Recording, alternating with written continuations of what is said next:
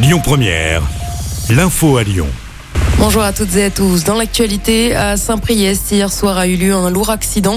Sept personnes blessées, dont une grave. Deux véhicules sont entrés en collision vers 21h15 rue Aristide Briand.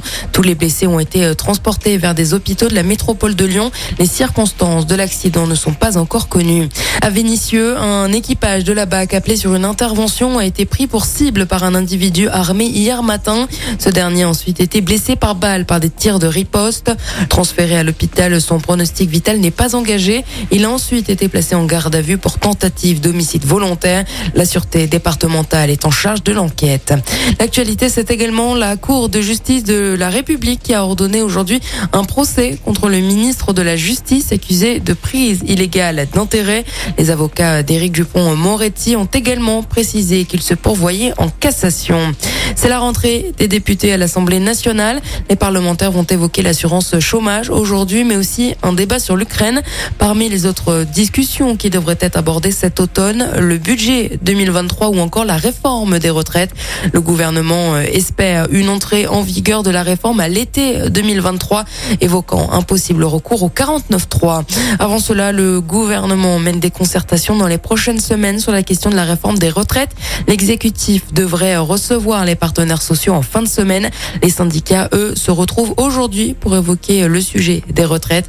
La CFDT est claire et refuse le report de l'âge de départ à 65 ans. Une nouvelle campagne de rappel de vaccins contre la Covid débute aujourd'hui. Il est question d'une huitième vague évoquée par le ministre de la Santé. Le rappel s'adresse aux personnes à risque, les plus de 60 ans, les personnes immunodéprimées ou encore les femmes enceintes et les enfants à haut risque. Ces vaccins doivent permettre de faire face aux variants Omicron, plus contagieux. Pour rappel, les indicateurs repartent à la hausse. 40 000 cas par jour en moyenne, en hausse de 30% sur 7 jours.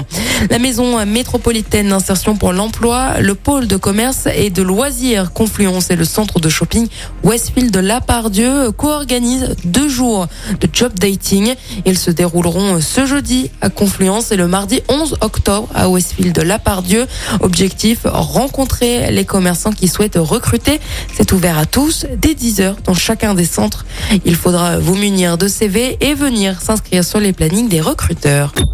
Écoutez votre radio Lyon Première en direct sur l'application Lyon Première, lyonpremière.fr et bien sûr à Lyon sur 90.2 FM et en DAB+.